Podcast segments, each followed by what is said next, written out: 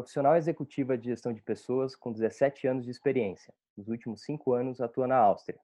Sua mais recente experiência é a atuação na Red Bull Headquarter. É também professora da Universidade de Fachhochschule Salzburg, a Salzburg University of Applied Sciences. É psicóloga, desenvolvendo sua carreira em gestão estratégica de pessoas e gestão de projetos e times internacionais. Minha convidada de hoje é a Luciane, Luciane Rabelo. Luciane, seja muito bem-vinda ao Carreira Talks e obrigado por aceitar nosso convite. Eu que agradeço, Vitor, pelo convite, pela oportunidade de atravessar o oceano aqui, falar com toda a tua audiência e dividir um pouco da minha trajetória e poder dar alguns insights para todo mundo que está nos ouvindo. Show. Prazer é nosso, Lu, de ter você aqui com a gente. E aí, pessoal, antes da gente começar, queria um pouco reforçar o que você pode esperar desse quadro aqui. O quadro de hoje é o Let's Talk.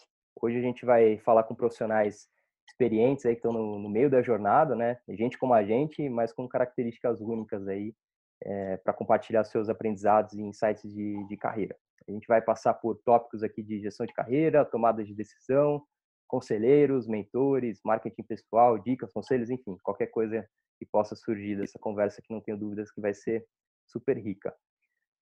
Lu, vamos começar. É... Posso chamar de Lu? Já estou chamando Lógico. aí, né? Claro sim. É... Vamos começar. Conta um pouco para gente da sua trajetória profissional. Como é que você chegou até aqui? Legal. Bom, é... eu sou psicóloga de formação, né? Eu sempre fui uma pessoa Antes de ser psicóloga, eu sempre fui uma pessoa muito focada em pessoas, né? Gostava também, assim como tu, de eh, conversar muito sobre o que levou as pessoas a tomar alguma direção na vida. E então eu, obviamente, peguei essa minha, esse meu traço e comecei a aprofundar bastante na psicologia, né? Mas eu sabia que eu tinha uma tendência maior a, a gostar de negócios, a aplicar essa leitura do comportamento humano em negócios, né? Algo que me que me apaixonava muito. Então eu fui para recursos humanos, naturalmente, né? Assim, logo depois que eu me formei em psicologia, eu busquei uma formação em business, uh, em business management, ainda no Brasil. E, e, comecei a estudar bastante sobre, sobre recursos humanos, estratégias e, e business em geral. E comecei a entrar em algumas em alguns fóruns desse fóruns desse desse tema, o que também depois a gente vai falar sobre isso, mas eu acho que é algo proativo que a gente precisa fazer antes de qualquer exposição profissional, a gente precisa uh, ter contato com como essa realidade se manifesta, a realidade nesse campo profissional se manifesta, para depois tomar uma decisão definitiva de carreira. Não, nunca é definitiva, mas de, de, de médio prazo, né? Que é uma faculdade, por exemplo. Então, eu sempre me envolvi em fóruns, em, em, discussões, em summits que falassem sobre business e como aplicar psicologia no business. A gente está falando aí de 2004, ou seja, ainda não tinha muito conceito de business uh, partner, mas eu gostava muito desse conceito de como a gente poderia, como recursos humanos, suportar os gestores a tomar as melhores decisões. E aí, então, uh, comecei a minha experiência numa metalúrgica, o nome é, uh, Tecnomoageira, em Porto Alegre, dá para ver pelo meu sotaque, né, sou gaúcha, e como recrutamento e seleção, né, que é, é onde realmente recursos humanos tem maior demanda no começo da carreira uh, e onde a gente pode de fato exercitar esse olhar de, de conhecer os candidatos, ler perfil, etc. Né? Bom, depois disso eu fui trabalhar na RBS, a RBS é afiliada da Globo no Sul, Uh, trabalhei sete anos e foi lá que eu realmente cresci bastante dentro do, da carreira de recursos humanos, né? Assumi nos últimos, fiquei sete anos, nos últimos quatro, uh, eu era gerente executiva da área de business partner, uh, responsável pelos jornais, rádio e digital, os negócios desses pilares. depois de sete anos nessa, nessa organização nacional, com foco no Brasil, né, somente, eu comecei a sentir um desejo de entender como é que o mundo lá fora funcionava, né?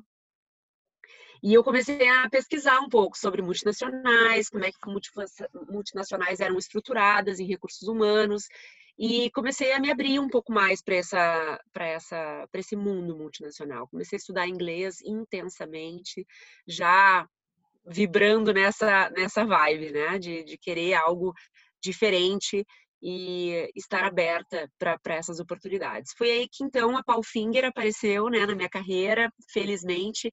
Uh, foi um, uh, uma escola também, porque eu pude exercitar uma visão bem mais ampla, bem mais estratégica, porque a minha a cadeira ela era responsável por toda a América do Sul. Então, era recursos humanos, a parte legal e também a segurança do trabalho para toda a América do Sul. E eu reportava diretamente uh, para o Brasil, mas também para a Áustria. Mas você estava aqui no Brasil ainda? Isso, em Caxias do Sul, no interior do Rio Grande do Sul, que é onde é a fábrica da América do Sul. E, mas eu tinha um contato muito próximo com a, com a, a Áustria, onde era o headquarter dessa, dessa organização. E aí foi então que eu, em dois anos e meio, me aproximei bastante da estratégia da, da, do headquarter e pude implementar algumas ações no Brasil e na América do Sul, uh, bastante, de uma forma bastante bem sucedida, que foi muito legal, junto com o meu time, obviamente. E, e aí, então, isso foi, de certa forma, a razão pela qual eles me convidaram para passar um primeiro momento, um exchange program de seis meses aqui na Áustria, como ainda como dois, né, uh, dois hats. E aí a gente uh, fez um trabalho coordenado, ainda com meu papel no, no, na América do Sul. Depois de seis meses, me convidaram para assumir uma posição interna aqui de uh, Global Project Manager em HR, né, em recursos humanos, responsável por projetos globais. Depois de três anos nessa posição, felizmente, eu descobri que o headquarter da Red Bull era localizado na mesma cidade, né? Na verdade, já sabia, porque é uma das grandes empresas aqui da região. Um, era localizado aqui, num lugar lindo, né? Na frente do lago e tal. falei, gente, é uma empresa maravilhosa, com bastante referências de recursos humanos, de desenvolvimento de, de potencial, né? Red Bull Give You Wings, ou seja, né? Desenvolver as nossas asas, os nossos potenciais, tudo a ver com a missão de recursos humanos, do que eu acreditava. Então, eu uh, fui convidada a assumir uma posição de recursos humanos, eh, HR Business Partner, aqui na Media House, que é o negócio de mídia da Red Bull, né? Dentro do headquarter. Uh, então, hoje, dois anos já nessa posição, localizada aqui na Áustria. Eu estou baseada aqui há cinco anos já, né? na, mesma, na mesma cidade. Então, é um, é uma experiência muito rica, assim, não só de carreira, mas também de transformação pessoal. O que não tem como a gente dividir o ser humano em duas searas, né? A gente, a gente é um só. Então, o meu desenvolvimento pessoal com certeza impactou na minha na minha mudança também em como eu encaro, em como eu gerencio a minha carreira, sem dúvida. Muito bom. Traz um pouquinho de mim aí. Eu gosto bastante de falar, deu para ver, né? Show. É, muito bom. E aí, quanto mais cedo a gente descobrir isso, né, né, que a gente, nós somos um só, mais cedo a gente consegue tomar melhores decisões, fica mais claro, né, o caminho quando a gente mais coerente fica as escolhas. Sem e aí, como é que você começou a dar aula na, na, na universidade? Como é que surgiu isso? Ah, essa história é muito legal.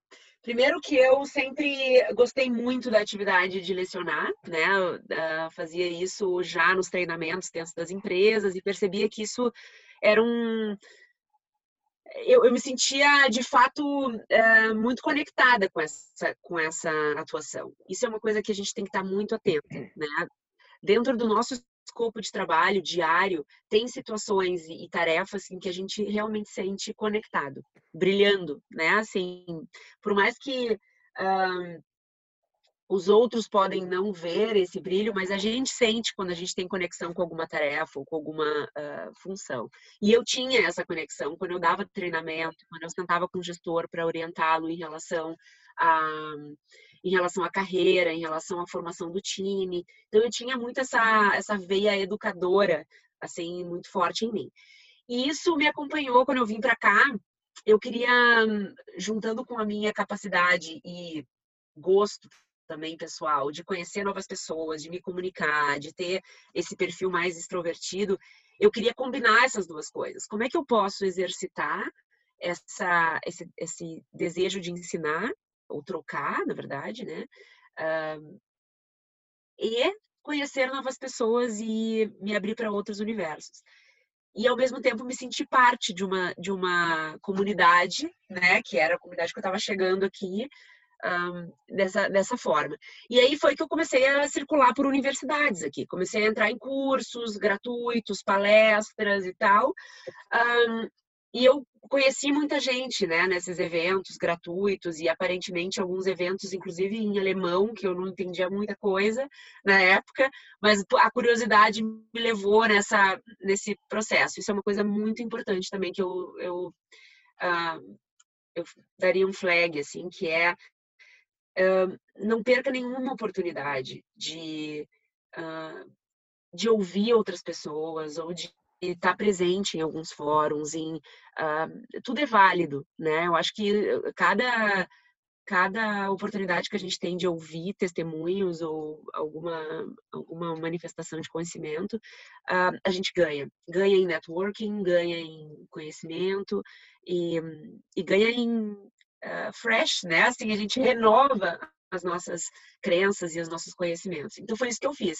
E nessa universidade, na Fachhochschule aqui na, em Salzburg, eu conheci uma professora e ela estava formatando o curso de uh, Turismo e Innovation, que era, na verdade, o único curso de Salzburg um, feito em inglês, porque todos os outros aqui, tanto graduação como MBA e mestrados, são em alemão. Isso era uma dificuldade para mim, porque eu não tinha o alemão de uma maneira, assim, num nível muito avançado para dar aula. E isso é, me encantou. Eu falei: olha, eu posso te ajudar. Né? Voluntariamente, eu me ofereci para ajudá-la com uma visão de estrangeira e de profissional de RH, como é que a gente poderia formatar esse curso. E aí eu contribuí bastante com ela, com insights e, e, né, e a minha visão como estrangeira, o que, que eu gostaria de, de, de consumir também, né? Uh, como executiva de recursos humanos.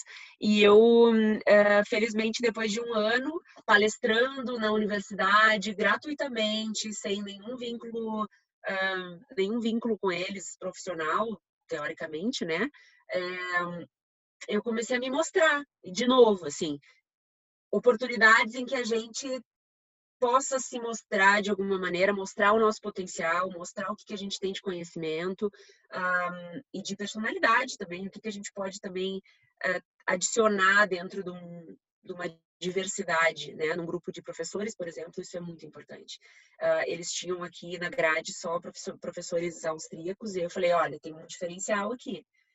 Né? E de novo, importante a gente ver o que, que a gente tem para oferecer como produto realmente, que uh, adicione valor aonde a gente está se, se vinculando, né? E eu vi essa oportunidade como estrangeira, como profissional de RH, como um profissional que, tiver, que tinha uma, uma experiência internacional, que eu pudesse trazer essa visão um pouco mais para a universidade, para se tornar um pouco mais global. E aí eles me convidaram a ser professora um, a partir do semestre passado, do semestre de, de inverno do ano passado, eu assumi a disciplina de gestão de projetos internacionais e uh, international communication. So, então, assim, essa é a minha, esse é o meu foco, né? Falar daquilo que eu vivo, na verdade, que é international communication, né? Muito legal. E como a gente lida com essas diferenças culturais também.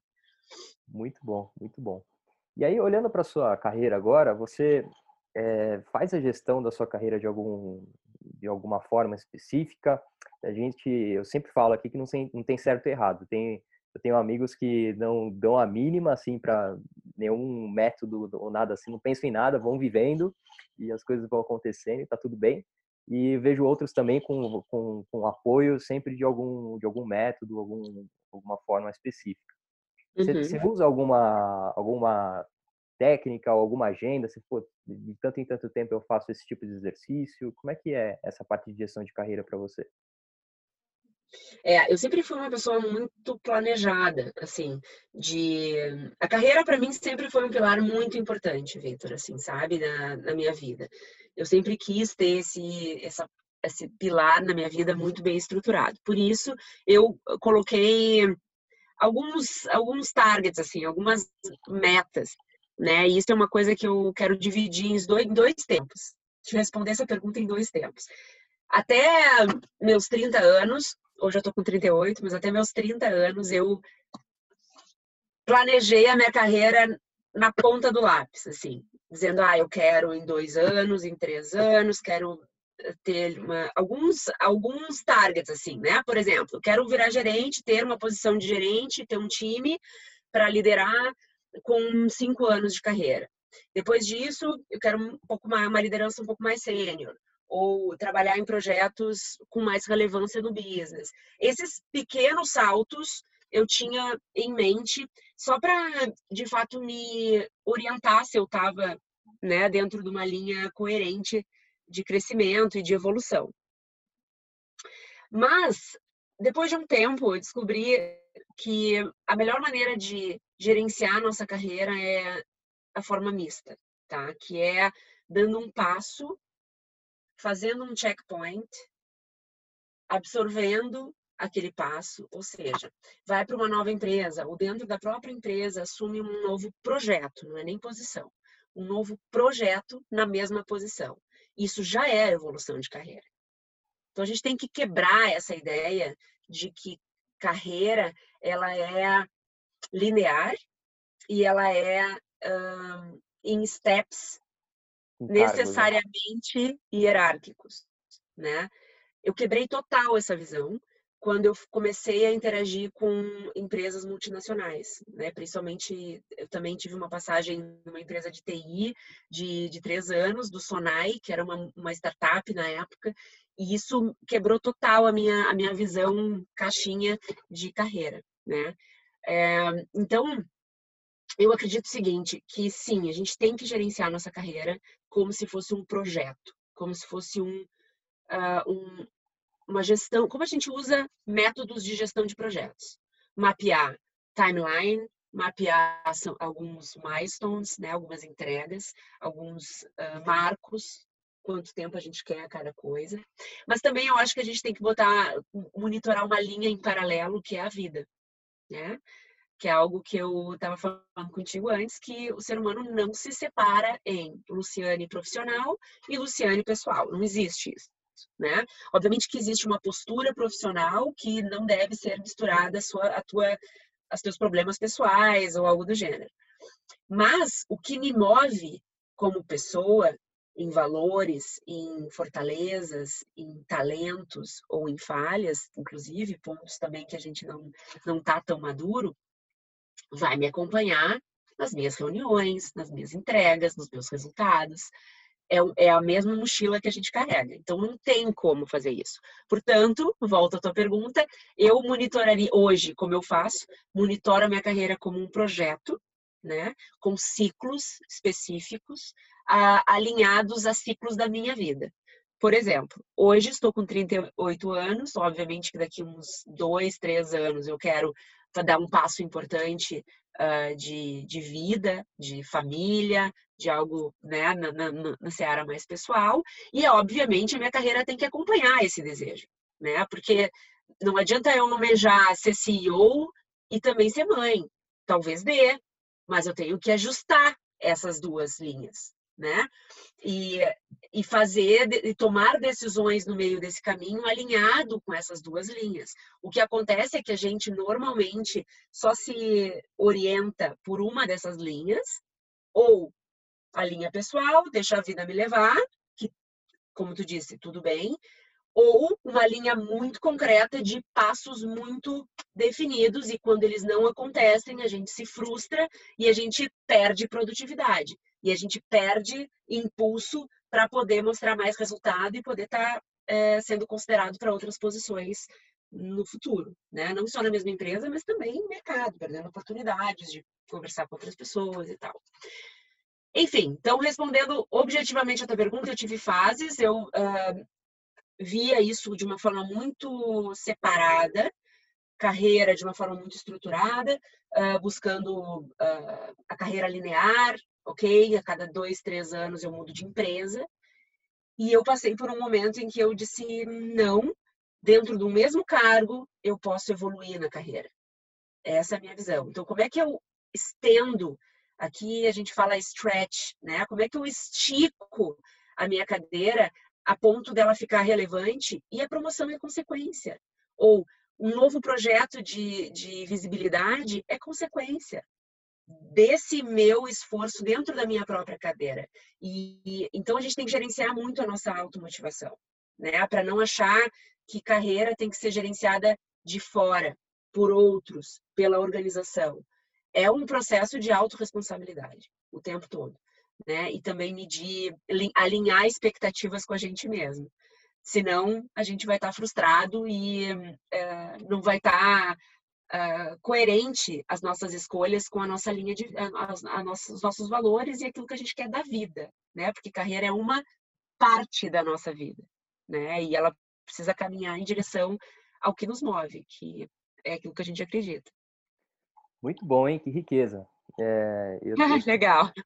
É, não, é de verdade, assim, é, eu acredito super nisso. É, quando as pessoas eu brinco que quando a turma está na faculdade, é, a gente perde, a gente não chega nem a desenvolver a capacidade de planejamento, uhum. porque você acaba se acostumando é, a, ao ambiente planejar o seu planejar o seu a sua a sua dinâmica, né? Porque você está lá, Poxa, eu tenho cinco, cinco, seis matérias, eu tenho prova no mês que vem, é, ano que vem vai ter outras matérias, no outro ano vai ter outras matérias e você fica é, teoricamente, né? Você acaba ficando, deixa eu seguir o, o escopo aí do curso, vou procurar um estágio e você não exercita essa musculatura de, de planejamento. Né? E aí quando você Além cai no planeja... mercado, uhum. É, e quando você cai no mercado, você, se você não te, se planejar, não acontece, né? A coisa Sem vai, dúvida. Eu acho que são duas coisas que a gente esquece quando a gente está na universidade. Um é planejamento, mas antes de planejamento, a gente se desconecta normalmente com a gente mesmo, assim, com o nosso talento. Por quê? Porque a gente está muito suscetível às pressões. É um, é um momento em que a gente está numa fase da vida de buscar comprovações de que a gente tem competência. Vestibular, né, a, as próprias disciplinas da universidade, a, a própria forma de como é que a gente se comporta dentro de, uma, de um grupo que a gente vai ter que desenvolver uma aceitação ali, criar nossa própria comunidade. Então, eu acho que a gente, o segredo nesta fase é ter consciência de que a gente está nesta fase e tudo bem, porque a gente não vai ser um ET e viver isso à parte. Isso existe e a gente tem que considerar. Só que isso não pode nos, nos distrair daquilo que conecta com a gente, daquilo que nos define desde né, da, da nossa origem. Então, um, o que, que eu quero dizer isso na prática, assim? O planejamento ele tem que estar associado às tuas essências, às coisas que te movem, te mostram como um profissional ou uma pessoa competente em algumas áreas. Então, eu, te, eu, só complementaria um ponto do teu ponto, que é o planejamento, que a gente esquece na, na fase de, da formação profissional, que é essa conexão com a gente, sabe? E cada um tem sua forma de conectar consigo próprio, com seus talentos. Tem várias formas de fazer isso, tem assessments aí no mercado uh, free, né, que podem ser aplicados para nos conhecer. Tem processo de um, processos básicos de autoconhecimento, de terapia, de assessment, ou também processos uh, mais menos teóricos ou menos científicos, eu quero dizer, é, que também devem nos reger nesse momento, sabe? O que, que faz sentido para tua espiritualidade? O que, que te define? Que, que valores que te, te deixam de fato conectados com, com a tua essência? Então, quando a gente tira um pouco o óculos da pressão e começa a olhar mais que a gente é de fato e não o que a gente vai o que a gente vai performar na vida, que é a nossa profissão, a gente tem mais alinhamento no planejamento de carreira.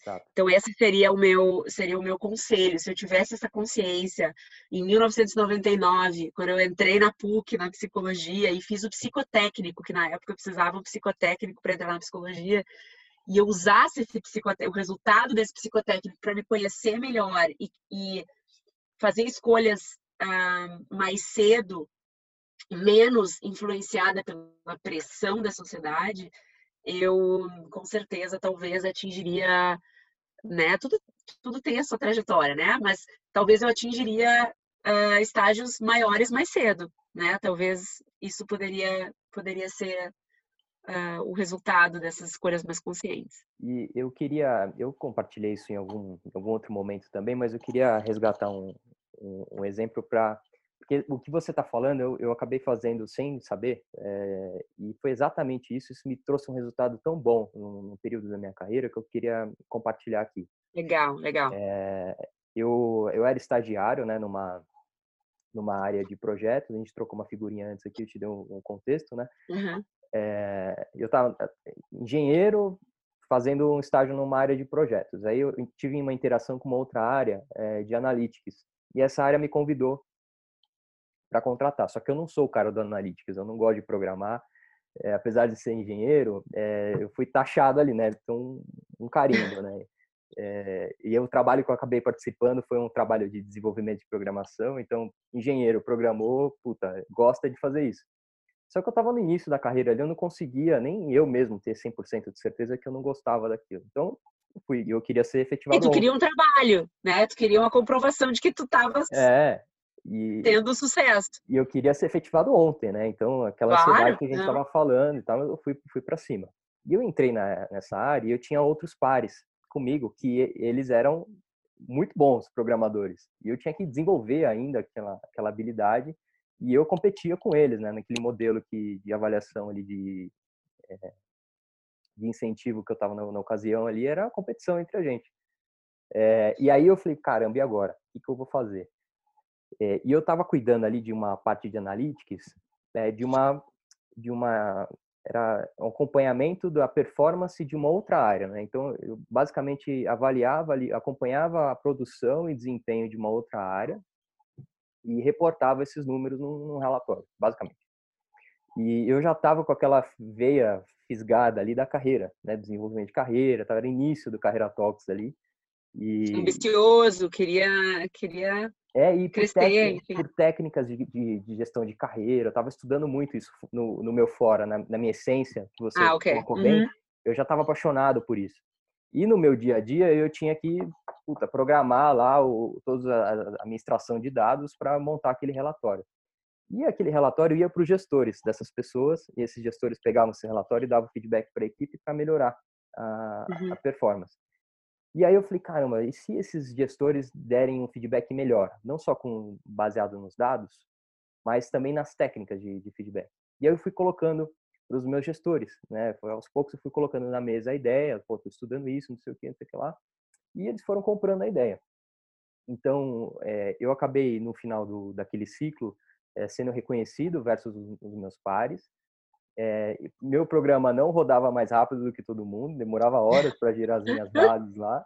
É, mas esse esse extra que eu coloquei ali no meu relatório, ele acabou sendo muito mais é, funcional, educativo ali para os gestores, acabou trazendo mais resultado para a nossa operação no, no médio prazo.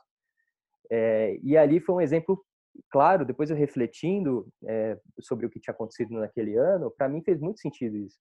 Porque eu coloquei a minha digital ali, né? Quem é o Victor ali. Uhum. E ali você consegue, ninguém consegue competir com você, assim, se você Exato, tem essa clareza. Né? Perfeito. Né? Perfeito. Então, é, onde a gente brilha, ninguém brilha mais que a gente. É, é esse, né, o, o, o, ponto, porque toda esse é o princípio é, do, da lógica das, do mapeamento das strengths, né, das fortalezas que a gente tem todo mundo tem vários talentos, várias, várias fortalezas. Existe um, um, livro, até na live da Camila, que foi onde a gente se conheceu, né, Vitor? A gente falou muito sobre isso. Então, essa, é, é, nessas, nessas fortalezas, ou nesses pontos em que a gente, de fato, é diferente, é,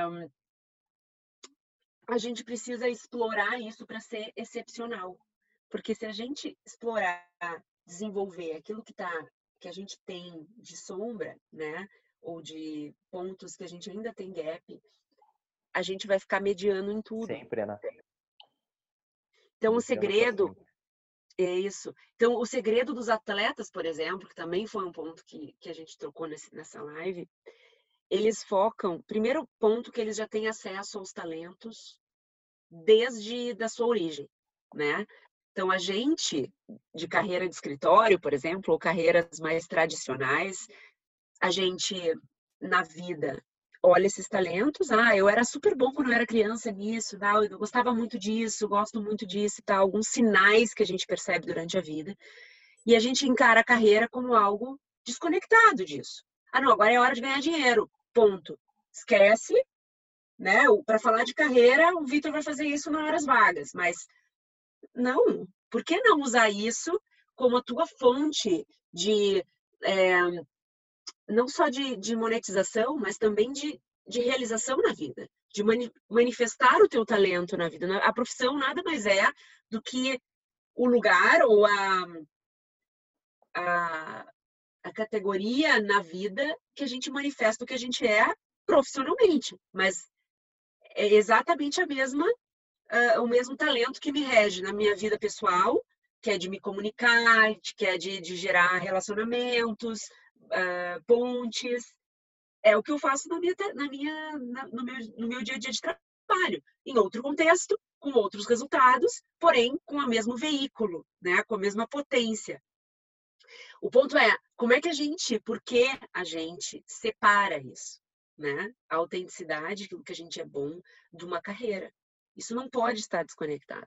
Exato. Isso tem que estar potencializado. E aí sim, a, a carreira é consequência dessa coerência. Né? A carreira bem sucedida é a consequência desta coerência. Né? Eu, eu, uh, eu, sinto isso, assim, que quando a gente é coerente com, o nosso, com aquilo que a gente é bom, o entorno responde a isso. Exato foi o que aconteceu contigo, né? E, e aí tu se destacou por essa coerência entre a tua entrega. Exato. E, e aí, a partir daí, eu comecei a. Eu, sempre que eu, que eu podia, eu colocava um pouco do que eu acredito a tua marca. pessoa, né? E, e, de fato, é muito poderoso isso. Eu queria, eu queria te fazer uma pergunta. Eu dei uma vasculhada aí no, no LinkedIn e eu achei uma, uma foto super curiosa, que era um, uma orelha grande da, da, ah! da Palfinger. É Olha, era foto top, tá? É a sua mesmo? Sou eu. Não, a minha, não é a minha orelha. Ah, óbvio. tá. Eu, era, eu, é. eu, vou pegar o link e vou colocar na descrição para tudo. Isso. É, ah. Mas aquela foto estava falando sobre a importância de ouvir, né? De, tipo, da, da escuta, da escutativa. Uhum. E é um, é um tema que eu tenho estudado bastante, isso e, e comunicação não violenta, é, para colocar no meu dia a dia, para melhorar as minhas relações e tudo mais. E, e eu queria escutar um pouquinho é, o que, que você, a sua opinião sobre, sobre esse tema, porque assim, é, tá cada vez mais difícil a gente sempre, eh, a gente está falando enquanto o outro está falando, a gente está escutando, tá, tá planejando o que vai falar na sequência, né? Uhum, uhum. E aí a gente deixa de se conectar com, com as pessoas. E eu, particularmente, eu tinha um, um, um medo né, pessoal. É, e eu fui desenvolvendo isso ao longo da minha carreira, é, de quando a pessoa, a outra, o meu interlocutor, acabar de falar, não ter o que falar, porque eu não estava pensando enquanto ele estava falando. E eu tinha sempre tive esse medo. E foi meio que por conta do, dos escritórios que eu trabalhei, né? Porque é aquela pressão para você não titubear, para você, o outro acabou de falar, você já, já tem que mostrar ali a, a que veio e tal. E isso foi uma coisa que eu fui desconstruindo e, e, eu fui me colocando em ambientes claros de, de, de, segurança, fui me permitindo escutar 100%. E uma coisa que eu tive de, de, de conclusão muito legal é que mesmo que o outro acabe de falar, você não sabe o que vai falar ainda, você precisa ficar uns dois, três segundos ali em silêncio, matutando o que você vai falar. A consequência disso é que o outro se sente muito mais é, ouvido, né? Que ele, ele, ele entende, né? Que, poxa, você está prestando atenção de fato no que eu estava falando. É, e eu queria saber um pouco, isso foi um, é, um pouco da minha jornada aí na, na, na escutativa. Queria saber um pouco é, de você, como é, que, como é que você encara esse tema e como é que, qual foi a importância dele ao longo da sua carreira é, para você também ter os insights que você precisa para se diferenciar na carreira, enfim, no seu trabalho. Essa é uma baita pergunta. Porque eu acho que a gente, nessa nesse mecanismo que a gente, no, na verdade, no, no, contexto em que a gente vive, a gente tem um mecanismo que silenciosamente nos conduz para autoafirmação, né? A gente está o tempo todo querendo se autoafirmar de várias formas, né? De, da forma como a gente se expressa verbalmente, uh, de forma estética, né? A nossa, uh, os nossos comportamentos, aquilo que a gente, enfim. E essa autoafirmação, ela gera uh, consequências como essa, por exemplo, né? De, da ansiedade, da gente ter que mostrar conhecimento mesmo quando ele não é requisitado, né? Mesmo quando ele não é requisitado. Ou seja, tu tem lá uma, uma prateleira de, de ferramentas aqui, de conhecimentos. É como se a gente tivesse que abrir todas as gavetas e mostrar tudo naquela fração de tempo, né? Só que isso nos torna menos empático, menos coerente nas respostas e mais distante do outro, né? O que, que isso tem a ver com, com carreira? Na minha, na minha trajetória, eu tive uma fase, que foi a mesma fase em que eu encarei a carreira na, na linha racional apenas, uh, estruturada e tal, que eu não escutava muito, assim. Eu era essa aquela executiva, aquele, aquela mini executiva em formação, sabe? Alto, alto potencial, então ansiosa, num ponto de vista positivo, uh, faminta por novos desafios, mais coisa e tal. Só que eu não eu, eu não refletia, eu não vivia o projeto que eu estava vivendo naquele momento inteiramente. O que, que significa isso? Que eu não usava os meus skills da melhor maneira possível. Por quê? Porque eu queria sempre atender uma expectativa da próxima, da, da próxima entrega. E não, e não a e não a presente. Como é que eu posso. Eu vou te trazer um exemplo que mostre isso. Quando eu vim para cá, no meu projeto, uh, nos primeiros seis meses de vir para cá, eu tive uma tarefa muito simbólica, que era de coletar insights de outras regiões da Europa, de outros RHs, né? E, e formar uma. e propor uma ferramenta, propor um. Uh, como é que a gente lidaria com talentos no mundo todo. Então, como é que a gente mapearia os talentos em todas as, as unidades? E como é que a gente devolveria, então, através de um método, essa gestão de talentos? Bom, eu vim para cá com um desejo enorme de ser reconhecida, de querer me provar, né? Uh, o que é que tá tudo bem, que é maravilhoso, que é algo assim que realmente te move para frente, porém com uma ansiedade muito forte em mostrar o que eu tinha adquirido de conhecimento e o que eu podia adquirir, e menos focada em na escuta plena, porque o silêncio significa absorção. Tu tá digerindo aquele conteúdo. Para aí sim tu conseguir formar uma contra uh, um contra não contra de, né, mas assim um argumento de né? volta isso, que tipo Tetris, né? Que vai formando ali aquela, aquela forma inteira do, do, da, do resultado, enfim, do projeto, enfim. E eu era extremamente uh, focada na execução. Então, eu fazia perguntas, né, para obter os insights e já chegava a conclusões muito rapidamente.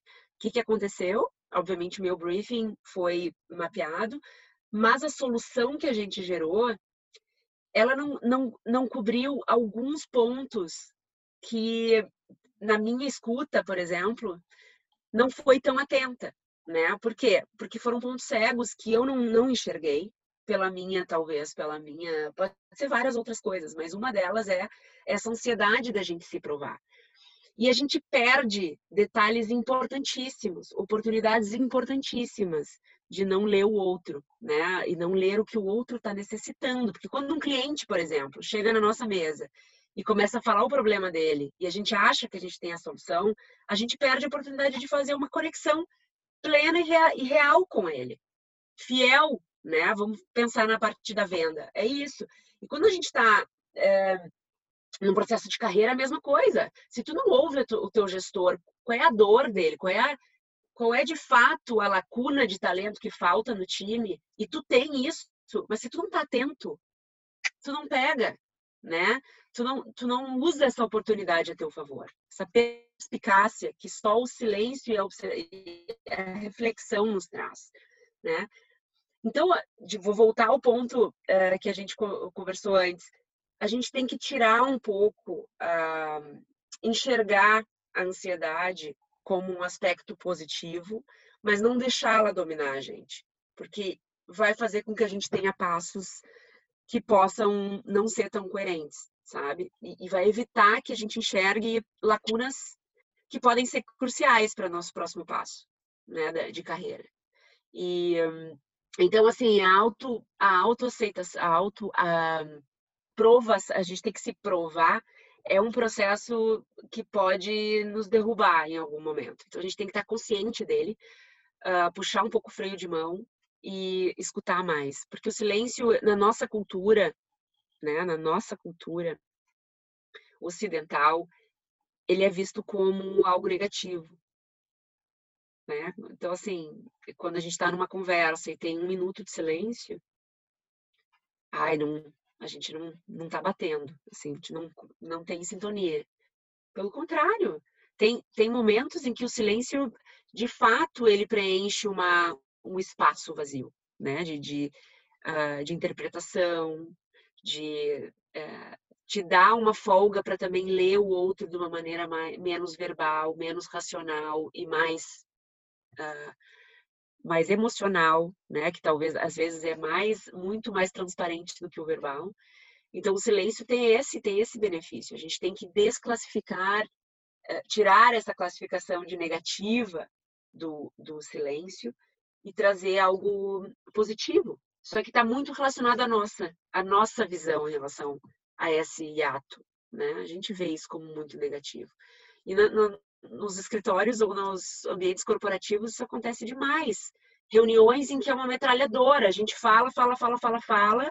Quando vê no final de uma reunião de uma hora e meia, a gente não, não tira três ou quatro bullet points, né? Conclusões. A gente fala muito, mas conclui, digere menos. Então a gente tem que fazer esse processo inverso, na minha opinião, na carreira da mesma forma. Muito bom, muito bom. Você fez um paralelo super legal. É, de fato, assim, é, nas reuniões eu sempre prezei, eu sempre é, quis contribuir para de fato gerar valor, assim. E eu já eu já passei por situações que eu tava, eu tinha certeza absoluta que eu estava de repente passando uma imagem de, puxa, tá aqui, mas tá quieto e tal. Mas era uma coisa que tá tudo bem, eu posso lidar com isso, mas eu não tenho nada para falar. Sabe? É. Não, não, consigo não, não consigo contribuir com mais é, com nada diferente do que está sendo dito. É, e eu vejo que isso é uma coisa bizarra que acontece hoje nas empresas assim, é, é esse falatório, ninguém escuta ninguém, todo mundo quer colocar o ponto. E você começou falando isso, é de fato você quer passar conhecimento quando não é requisitado, né? Ou, aquele conhecimento não é requisitado. E isso pro... E tu acaba sendo inconveniente, né? Assim, isso é uma coisa que é muito do brasileiro também, sabe? Uh, quando a gente é brasileiro, a gente pode falar, né? Quando alguém fala da gente, a gente não gosta. Mas a gente, como, como brasileiro, a gente tem que se colocar, né? Tem que tem que falar, porque senão tem aquela coisa de ai, não tá prestando atenção, se não, né, tá participando. Aqui é coisa diferente, as reuniões são menores, meia hora, e quem só quem tem de fato algo para acrescentar naquele tópico fala. É convidado. É convidado e fala. Exatamente. Então, de novo, o que nos move muito no Brasil é a coisa de se provar, né? Porque como a gente tem uma diferença, isso também tem raízes, eu acho, da nossa diferença social, a gente tem que se destacar. A gente tem que se destacar, porque tem muita gente concorrendo à mesma coisa. Então a gente precisa de alguma maneira se mostrar diferente.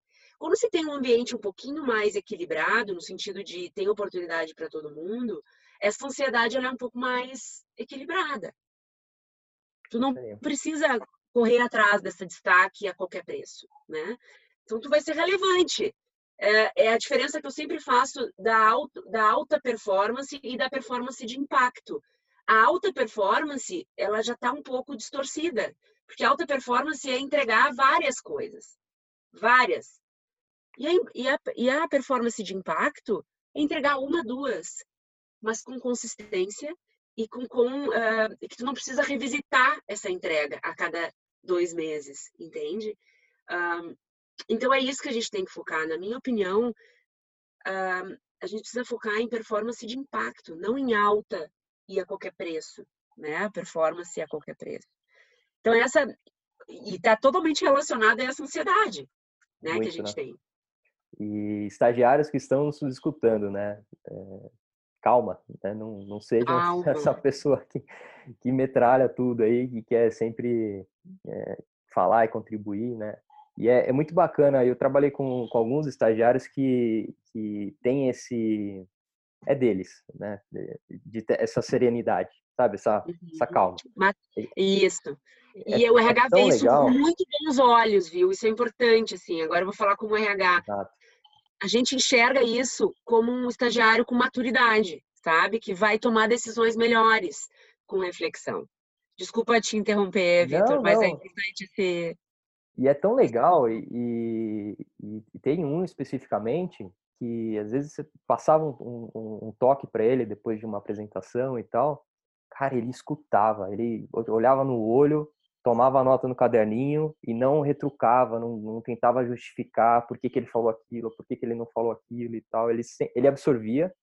Uhum. E, e as primeiras vezes que eu, que eu fiz isso, que eu, que eu dei uns toques e tal, ele absorvia e não falava nada. E eu ficava pensando com a pulga atrás da orelha, que eu já estava esperando a tréplica, né? É, e ele ficava quieto, e falei, caramba, então, será que ele entendeu? Será que eu me expressei bem? E ele colocava em prática. Legal. E, assim, eu sempre que tive as oportunidades, eu sempre destaquei isso para ele, para o gestor dele, que de fato era muito, muito especial e eu, eu fiz o máximo para valorizar isso nele, porque é muito uhum. ímpar de você ver num jovem essa calma de escutar, absorver, colocar em prática. Yeah. Eu acho que os, os, estagiários precisam, estagiários assim, né? Quem está no início da carreira e todos os profissionais deviam ter ter mais isso. É, tem essa, exatamente. E, e, um outro ponto, uma coisa que eu aprendi aqui, Vitor, é assim, eles têm uma expressão aqui muito forte que é deixa eu dormir com isso, amanhã a gente fala, sabe? Porque é, Sleep on it, é, né? Eu já vi. É, é. Deixa, eu, deixa eu dormir com isso, né? Absorver, refletir e amanhã a gente conversa sobre a solução. Isso é super bem visto, porque tu não precisa dar uma entrega superficial naquele segundo mas tu pode dar uma entrega muito melhor, ou uma opinião, um insight muito mais consistente no dia seguinte, ou duas horas depois, né? Com mais com mais serenidade e tal. Então essa essa esse equilíbrio da impulsividade, ela é vista como como algo positivo para a performance, não como falta de performance, porque a gente entende como falta de performance. Ai, não dei resposta na hora, não, não sou bom né? E não, muito pelo contrário, te dá um tempo para tu ir atrás e realmente dar uma resposta consistente, mas ao mesmo tempo também controla alguma ação que tu tomaria que talvez não fosse tão certa, né? É, é uma, também uma sensação de proteção, de tu ter uma, uma maturidade nessa, em tudo que tu falar, em tudo que tu fizer. E isso soma demais para nossa postura profissional. Exato. Lu, Próxima pergunta aqui de desafi eh, desafios, não, decisões. Qual foi a decisão mais difícil que você tomou na sua carreira? Ah, não tenha dúvida de vir para cá. de, de fato, começar uma trajetória nova em que eu tive que, de fato, abrir mão de, de muitas coisas, né? Na vida pessoal e na vida também profissional. Porque no Brasil eu já tinha uma carreira na época de 12 anos, né, de, de, de Globo, de RBS, de multinacional, e aqui eu era simplesmente uma estrangeira, obviamente com o meu histórico, mas apenas com o histórico, e eu tinha que começar, de certa forma, uma trajetória novamente, né. Tive que lidar com a solidão, né? Que é uma, eu vim para cá sem, sem, digamos, sem família, assim, né? Não tinha filho, não tenho ainda, mas não tinha filhos, nada, assim. Então vim comigo e com a minha coragem uh, e abri mão, obviamente, desse aconchego, assim, afetivo, né? Da família que nos ajuda demais no processo de carreira, uh, né? Assim, uh, estruturante. Quando a carreira é importante pra gente, a gente, quando tem uma frustração, a gente divide com quem a gente ama, né? E eu, não, teoricamente, não tinha isso tão perto de mim. Então, foi, sem dúvida, a escolha mais difícil que eu fiz até hoje na minha carreira foi essa. E você tem mentores? Como é que foi? Como é que você vê a, a ajuda de outras pessoas é, na nossa carreira? Assim, você, você, como é que é isso para você? Fundamental. E às vezes não, essas pessoas não têm nem esse título, sabe? Não tem nem esse, uh, digamos, esse rótulo. Nem sabem. Nem sabem. Exatamente. O que que eu, assim, fazer um paralelo um pouco com os tempos atuais, sabe? Eu acho que hoje as, a forma de aprender do ser humano, ela está mudando muito, né? E aprender através de experiências, experiência dos outros, é a forma mais efetiva de aprendizado. Por quê? Porque a gente atalha caminhos.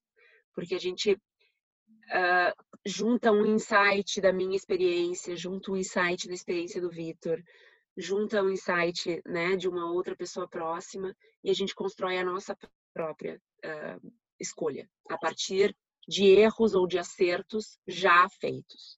Então, a mentoria, voltar ao teu ponto, para mim é a forma mais efetiva e impactante da gente aprender e da gente tomar decisões mais coerentes, nunca certa ou errada, porque não não dá, a gente não tem uma previsibilidade, principalmente agora, mas de é, de ser mais assertivos nas decisões. Então, qual é a importância dos mentores na minha na minha carreira? um, eu diria que toda, assim, tanto quanto eu, quando eu fui mentora, sem ter esse título, né? Pra, porque quando a gente é líder, a gente também naturalmente é mentor, a gente influencia, mas quando a gente é líder, não é gerente, tá, gente? Líder é líder de turma, líder de um grupo, líder de alguma fala, líder de alguma. A gente forma. Aqui a gente fala que shape, né? A gente vai moldando uh, comportamentos, opiniões, quando a gente toma uma atitude de liderança. E isso não está longe de ser cargo. Longe de ser cargo. Então, os mentores, para mim, sempre foram muito importantes e não necessariamente foram meus gestores. Isso é importante, né? Eu tive muitos mentores que eram meus colegas, pares, né? Porque porque pessoas que eram muito boas em algumas competências em que eu não era muito, passaram a ser meus mentores naquela competência. Né? Por exemplo, hoje eu um, me lembro muito, assim, antes de vir para cá, um dos mentores que nem sabe que foi, na minha decisão de vir para cá, era um expatriado que estava no Brasil, um gerente, que era meu par na época, e eu vi como ele lidou com essas diferenças culturais e mesmo e nas conversas informais, ele foi meu mentor, porque ele me influenciou positivamente para fazer essa transição, mesmo sem teoricamente saber que eu que eu estava formando essa opinião, sabe? Então, o que, que é importante? Mentoria é algo que a gente faz no dia a dia, é o que a gente está fazendo aqui. É eu compartilhar a minha trajetória, vocês entenderem o que, que cola em vocês, qual é o clique que gera na história de vocês, usar isso ao, a favor de, um, ao favor de vocês e, e tomar decisões mais alinhadas com a essência.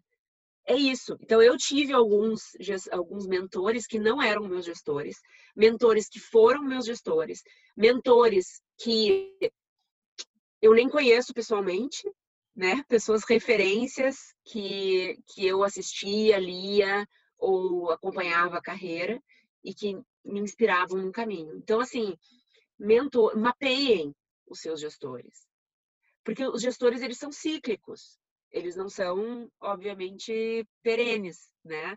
Num momento de vida que eu tô hoje, por exemplo, uh, mentores, hoje, para mim, eu busco mentores que consigam equilibrar a vida uh, pessoal, espiritual com a sua carreira.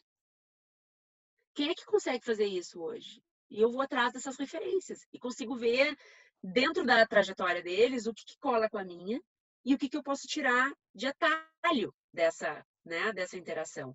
Mesmo que seja num livro, num vídeo, numa palestra que eu, que eu, que eu participe, né? Um, uma reunião que eu esteja.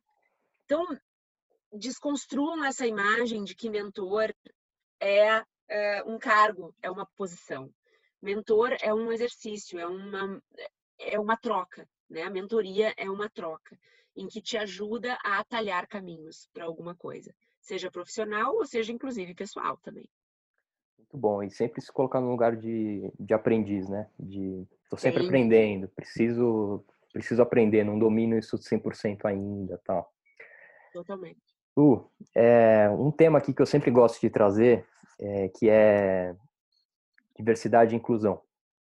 Eu sempre, eu, eu, já falei isso em outros temas aqui, em, outro, em, outros, em outras entrevistas, é, eu, eu comecei a frequentar é, summits, fóruns é, sobre diversidade, e aí nas, em diversos pilares lá de mulheres, de raça, de orientação sexual e tal. E eu comecei a ver é, muito para aprender, né? Porque eu não conhecia nada do tema, eu particularmente não não sou é, homem branco e tal, não sofro, né? Do, do da maioria do, dos, dos tópicos aí debaixo do do, guarda-chuva da diversidade e inclusão, digamos assim. Uhum. E eu fui para aprender. E, e eu fui, eu, eu, comecei a ver um padrão ali na, nessas conversas todas. Eu vou generalizar, mas por um bom motivo. É, a maioria das pessoas que estavam nesse, nesses fóruns eram pessoas que sofriam na pele o, tema, a temática do fórum. E, por exemplo, eu fui num, em um de mulheres é, e só tinha eu de homem lá, tinha umas 20 pessoas, e só era, eu era o único homem. Era dentro da empresa tal. E foi aquela, todo mundo colocou lá os pontos, tal. Alguns eu conhecia, outros eu não fazia ideia que, que existiam. E foi muito rico para mim. Mas eu, ao mesmo tempo eu fiquei pensando, cara, quem tem que estar tá aqui é o Marada, né? Para começar a desconstruir um pouco da, do, do, uhum. dos vieses que a gente vai alimentando no dia a dia. E eu comecei a ver isso um padrão em todas as discussões. Assim, a maioria das pessoas que estão lá envolvidas e trocando são pessoas que estão sofrendo, quando na verdade as pessoas que precisam ouvir isso tudo são as pessoas que não, não sofrem que em grande são a maioria e é a maioria que mantém e retroalimenta os viés. Então, eu sempre gosto de trazer esses temas para cá, é, porque eu acho que é uma forma de atingir as pessoas aqui, que é onde, onde elas não estão esperando o tema aparecer. é, para que elas possam aprender um pouquinho mais. E aí eu queria te perguntar, é, e aí especificamente sobre mulheres é, na, na, liderança, na carreira, você, eu queria conectar com alguns pontos da sua trajetória que você trouxe. Você começou lá numa numa indústria, né, numa fábrica no início da sua carreira. É, e eu queria que você contasse se você enfrentou alguma dificuldade pelo fato de ser mulher no início da carreira, mesmo sendo de RH, onde a maioria do RH é de fato mulher, mas é uma empresa é, que tem um, um, nicho que é mais é, voltado ali para os homens, digamos assim. É, ali no início da carreira, como é que você lidou com isso? E como é fora do, do, do país, aí na Áustria, como, como que o, vocês encaram esse tema? A gente está muito atrás, está muito na frente, está no meio, como é que, como é que funciona ah, isso? Legal, esse é um ponto que está me, me apaixonando nesse, nesse momento. Eu estou estudando muito sobre como a gente associa a autenticidade, a intuição, à performance de alto impacto.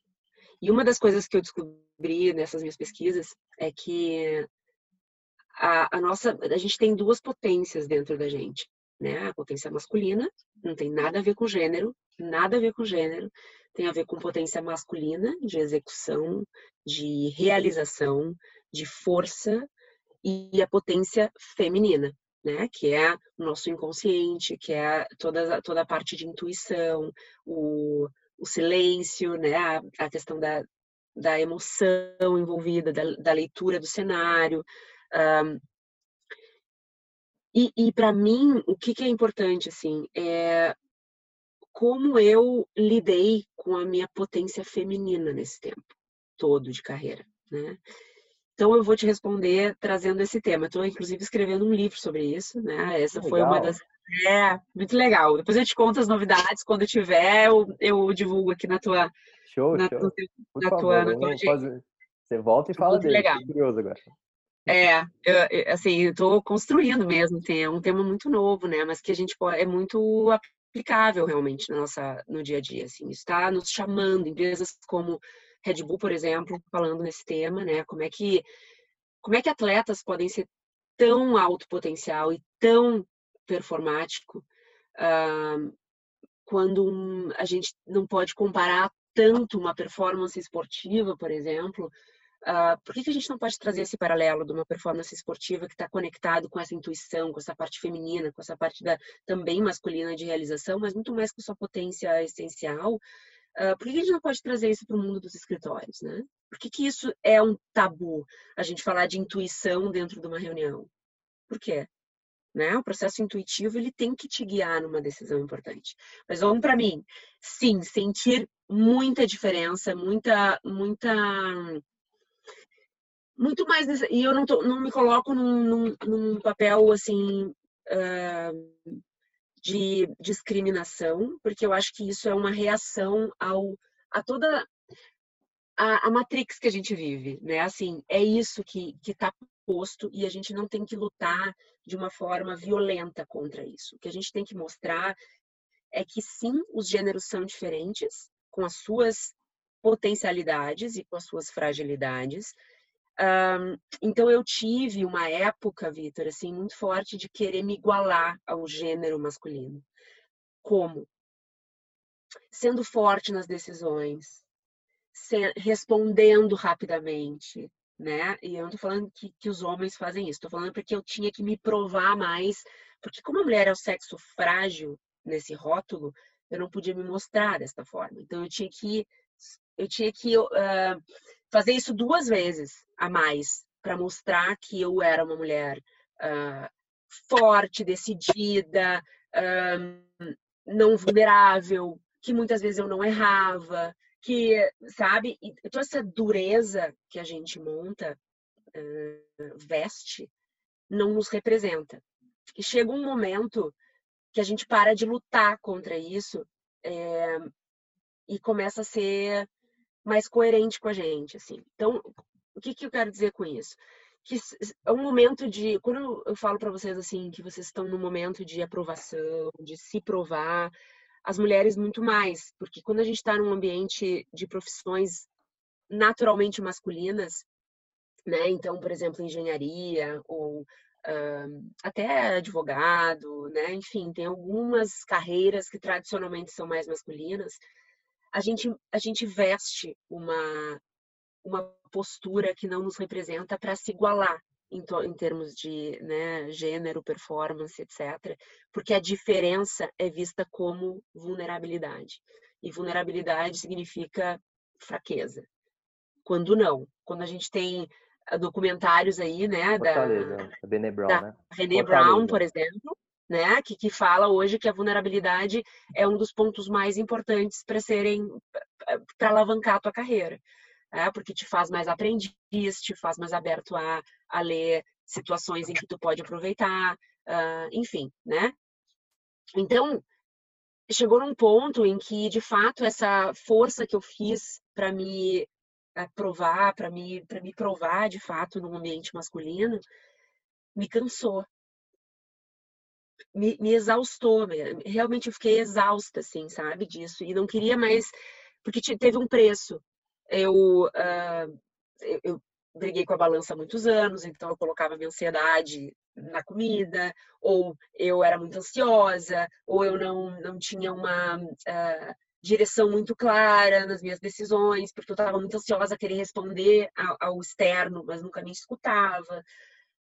Então isso trouxe algumas consequências assim. Quando eu vim para cá, eu estava nessa eu tava nessa nessa batida, né, de uma sociedade em que me aprovava como uma mulher forte, como a executivona, né, aquela que uh, a chefona.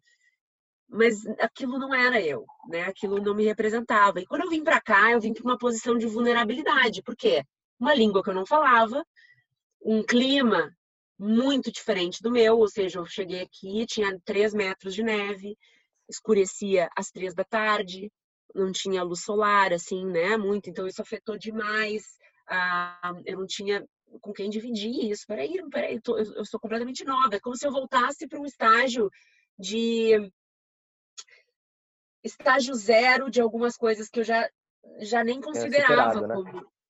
Assim, eu tive que realmente engatinhar, em alguns pontos da vida. Isso me colocou numa postura de aprendiz, assim, dizer, poxa, eu não sou tão onipotente quanto eu pensei, né? Ah, então, acho que essa, essa, essa, esse momento em que a gente se enxerga vulnerável, e, e aí eu vou trazer para a questão do gênero nas carreiras, né? A gente tem que estar muito atento às, às, aos benefícios do ser diferente e não tentar lutar e brigar para ser igual, né? Vou dar um exemplo claro. Uh, eu estou estudando muito nessa, nessa minha nova jornada sobre ciclos de produtividade. O homem, na sua, na sua bioquímica, ele tem uma estabilidade de performance muito maior do que as mulheres, de entrega, tá? Performance num, num conceito tradicional de entrega, né? Tá, tá na mesma, no mesmo uh, potencial de entrega que uma mulher. Uma mulher, ela tem 20 dias de execução, né, de super energia alta e tal, e ela tem alguns dias, 10 dias do mês, mais ou menos, que é o período pré e o período durante e pós, em que ela está numa habilidade super especial, mas a gente enxerga diferente. Ela está muito mais intuitiva, ela está muito mais reflexiva, ela está muito mais atenta ao contexto, lendo sinais, por isso que mas isso a sociedade olha muito como negativo, porque não é uma entrega assim de, de que a gente enxerga, sabe? É uma entrega sutil de, de intuição, de reflexão, de um, conversas mais profundas. E isso, no ambiente organizacional, hoje está sendo muito mais valorizado. Então, o que eu quero dizer com isso é: todo mundo que uh, hoje está lutando por um espaço, seja ele mulher, uh, né, homossexual, ou não tentem ser iguais, porque isso não não vai trazer o, o espaço que vocês devem ocupar. Isso vai habilitar vocês a ocupar um espaço que não é nosso, não é de vocês, não é a da mulher, não é o espaço do homem. E isso é, repercute na nossa carreira, com certeza, né? Porque a gente começa a fazer mais força para ser algo que a gente não é. E isso tira energia daquilo que a gente pode ser muito bom. Ah, né? Então essa essa é a minha reflexão sobre isso, assim, um pouco da minha trajetória misturado com o que eu venho estudando e o que eu venho observando fora do país, porque aqui tem uma não é melhor nem pior, tem outros problemas, né? Hoje, por exemplo, não existe essa diferença tão grande, não existe diferença, na verdade, salarial entre homens e mulheres. Isso isso não existe, essa discussão aqui não existe. Não existe uma discussão em relação à mulher uh, por ser mãe ter uma menor produtividade por ter licença maternidade. Por quê? Porque o pai pode tirar licença paternidade no mesmo período que a mãe, já considerando uma configuração diferente de família, né?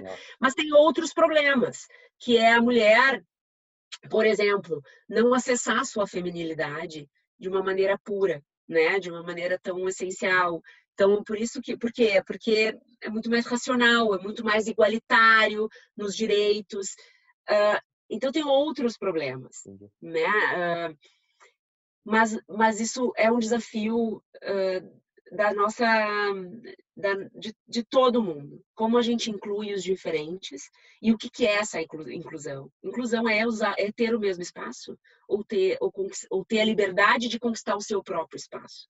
Né? Essa é a reflexão, assim. Mas sim, tem muito desafio aqui fora, com certeza, mas eu acho que o Brasil ainda está ligado em. Uh, ou está caminhando passos um pouquinho mais uh, atrás, assim, na questão de direitos, coisas mais práticas do dia a dia, sabe? Um, eu, eu vejo, vejo assim hoje. Mais tangíveis, né? É, exatamente. É... Lu, se eu soubesse, eu tinha te perguntado isso antes, porque eu já tenho uma série de perguntas aqui para te fazer, mas... Vamos lá, vamos lá. Para a gente, a gente encerrar, a gente vamos marcar mais uma mais para frente aí com... Com certeza, com, vamos. Com o seu livro, estou super curioso. É, para a gente encerrar, qual conselho que você daria para você mesma lá no início da sua carreira? O mesmo que eu dei para vocês aqui no começo, assim, é... tenha mais pausas para conversar consigo próprio e, e olhar para dentro, entender no que que tu é boa, né? No que que de fato tu brilha, aonde tu se sente inteira, em que lugar, com que pessoas, com que tipo de conversas, com que ambientes, uh, em que ambientes e com que tarefas tu brilha, né? Onde, onde a partir daí sempre considera esse critério para tomar as tuas decisões de carreira. Essa, essa é a minha essa é a minha reflexão depois de 17 anos de carreira, um, mas não de uma maneira fantasiosa ou no mundo de Alice, né? Assim, de dizer, ah, vou seguir só o que eu gosto de fazer. Não, a gente tem muita coisa que a gente não gosta de fazer e tem que fazer. Agora, se a gente deixa para ser feliz ou deixa para, de fato, fazer algo prazeroso apenas quando a gente termina nosso horário de trabalho, a gente vai pagar um preço. O boleto vai vir, seja através de saúde, ou através de saúde mental ou física, ou através de escolhas na vida que a gente deixou para trás em função dessas, né, dessas escolhas não congruentes, não coerentes. E olha para o ambiente também, o que, que o ambiente pede, o que, que, o que, que de necessidade a gente, os nossos talentos atende. O que, que tem de necessidade nesse mundo hoje e que os nossos talentos ah, atendem? Aí a combinação é perfeita, porque a gente resolve um problema do mundo ou do ambiente ou de cliente, seja lá de quem for, aliado ao nosso ao nosso talento. Então, e aí carreira, dinheiro, abundância, é, visibilidade, sucesso é consequência dessas escolhas inteligentes. Né? Esse, é, esse é o meu conselho para mim mesma e para vocês. Show de bola. Lu, queria super te agradecer, de verdade. Foi Eu uma conversa muito legal, é, riquíssima. Obrigado mais uma vez pela agenda. Vamos manter contato aí. Estou curioso para saber seus, dos seus próximos passos aí nos seus projetos. E obrigado mais uma vez. Muito obrigada. Vou adorar dividir com vocês e fico super à disposição para próximos projetos e também para contatar uh, as pessoas que estão interessadas em conversar comigo ou, enfim, ter algum conselho. Fico super à disposição aí, LinkedIn, Instagram, etc. Podem podem bater um papo lá comigo. Vou ajudar, vou adorar ajudar todos vocês. Show. Vou, pode deixar, vou colocar os links aqui na descrição do vídeo para a turma te achar é, bem facinho. E é isso aí, pessoal. Continue acompanhando a gente e até os próximos conteúdos aí.